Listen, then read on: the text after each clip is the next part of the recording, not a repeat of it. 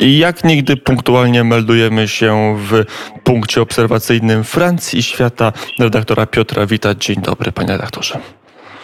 E, witam panie redaktorze, witam państwa. No świat w konwulsjach. Ameryka, COVID, kryzys. E, no trudno się w tym wszystkim rozeznać. Chyba komentowanie wydarzeń świata z dnia na dzień, dawniej, obecnie z tygodnia na tydzień, wzbudziło we mnie ochotę i nawet ośmieliło z upływem lat do pewnych syntez. I tak minione 12 miesięcy wydaje mi się rokiem zawiasowym, rokiem przełomu. E, pozostaną zapisane w historii jako koniec XX stulecia i początek stulecia XXI. Stulecia, powiem, przemijają w swoim własnym rytmie, nie ustają z wybiciem e, końca ostatniego roku, kalendarzowego, ale trwają jeszcze potem przez 14-15 lat. Wiek XIX przetrwał do 1914 e, wybuchu I wojny. XVIII zakończył się w 1814 wraz z upadkiem Napoleona i zmianą mapy Europy przypieczętowano rok później na Kongresie Wiedeńskim. Świat wieku XVII znikł w latach 1713-14 razem z upadkiem Hiszpanii, pierwszego mocarstwa świata, e, wystąpieniem Królestwa Prus na arenę międzynarodową i dynastii hanowerskiej na tron brytyjski. Wszystko to w 1714 roku. Wkrótce uzurpatorsko nazywane Niemcami, Prusy sięgną po władzę nad Europą. Epidemia wirusowa to ważne wydarzenie ze względu na swój światowy wymiar, ale koniec epoki to co innego. W czasie, gdy wszystkie oczy zwrócone były na koronawirusa, nigdy wcześniej nie pojawiło się na ulicach Paryża tyle, co teraz rowerów elektrycznych i hulajnok. Komunikacje w naszej paryskiej wsi obsługują mikrobusy elektryczne. Rowery elektryczne czekają do wynajęcia na rogach ulic, skutery elektryczne również. Smart przez, przestawił się w Alzacji e, prawie całkowicie na produkcję samochodów elektrycznych. Firma Citroën proponuje mały samochód miejski. To się sprzedaje dzisiaj we wszystkich sklepach z, elektro, z małym e, sprzętem elektrycznym domowym. Więc mały samochód miejski zaledwie 215 euro spłat miesięcznych. No elektryczny naturalnie. Ponieważ obecnie zapanowała moda na obarczanie pandemii odpowiedzialnością za wszystkie niepowodzenia, przerażone media donoszą o katastrofalnym spadku sprzedaży francuskich samochodów w ubiegłym roku.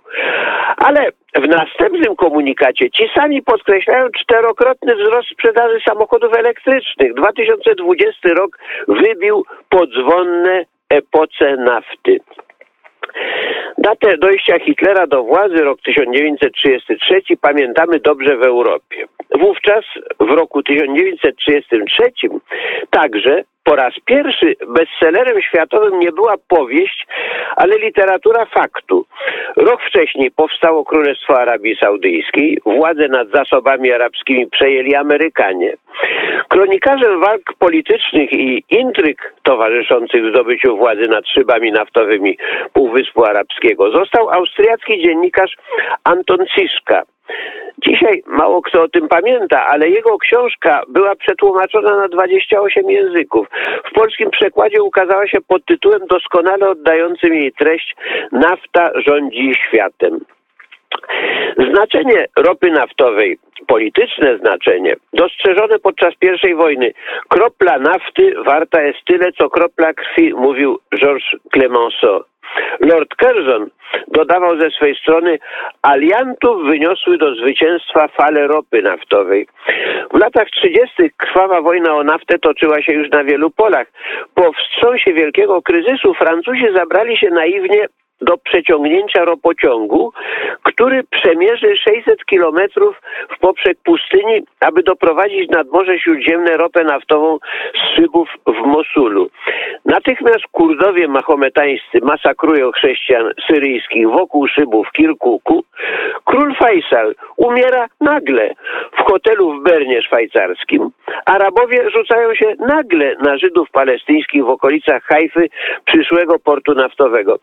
Ci który widział związek między wydarzeniami tak odległymi, byłby zapewne dziś oskarżony o jakąś teorię spiskową.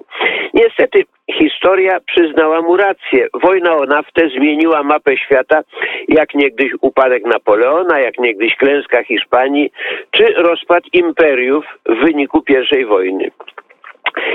Gerhard Gehlen, ongi szef wywiadu niemieckiego, twierdzi, że mit ropy naftowej był przyczyną zguby Hitlera w stopniu jeszcze większym niż jego szaleństwo rasowe. W decydującym momencie wojny, kiedy dywizje rosyjskie poddawały się Niemcom jedna po drugiej, aby tylko wyzwolić się spod krwawej tyranii Stalina, sztab niemiecki planował uderzenie na Moskwę całą siłą wojska. Zajęcie stolicy przy tym kulcie jednostki Stalina, przy scentralizowanym systemie zarządzania, sparaliżowałoby natychmiast sowiecką administrację i przyspieszyło klęskę Sowietów. Wbrew opinii generałów, Hitler skierował wojska na południe celem zdobycia pól naftowych, które nie były mu koniecznie potrzebne, bo miał Rumunię, ale na drodze do nafty był Stalingrad rozpoczęto oblężenie we wrześniu. Wkrótce potem przyszedł generał Mróz i zadał Niemcom cios łaski. Zima z 42 na 43 była wyjątkowo ciężka. I po zwycięstwie mocarstwa zatwierdziły w Rosji nową mapę świata.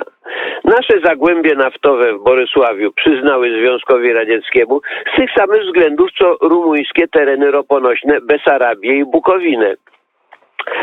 Po szczęśliwym zakończeniu konferencji w Jałcie, to było 11 lutego 1945 roku, prezydent Roosevelt wrócił na pokład krążownika USS Quincy i w trzy dni później, 14 lutego, był już w Kairze na kanale Sueskim, gdzie wciąż na pokładzie krążownika Quincy zawarł pakt z królem Arabii Ibn Saudem.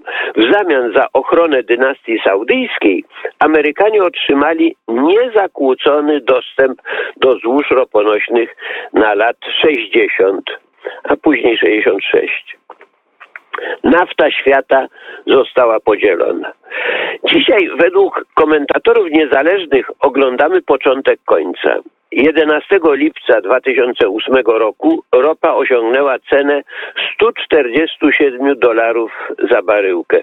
Była to poprawa przed śmiercią. W marcu ubiegłego roku 2020 spadła do 20 dolarów, na 19, a dzisiaj kurs ewoluuje około 50, sztucznie podtrzymywany przez kombinację krajów producentów. Nafta nie rządzi już światem. Wkrótce będzie to miało konsekwencje polityczne.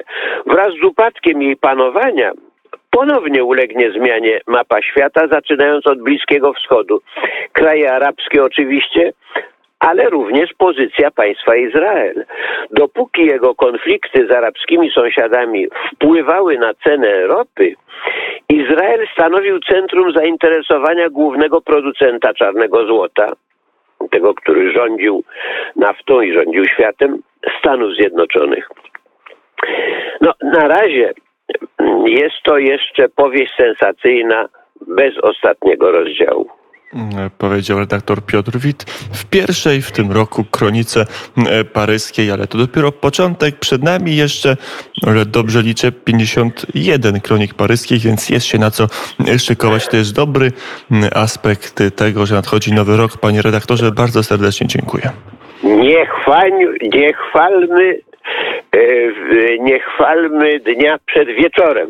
E, a i roku e, nie chwalmy dnia 7 stycznia. Panie redaktorze, dziękuję bardzo za rozmowę.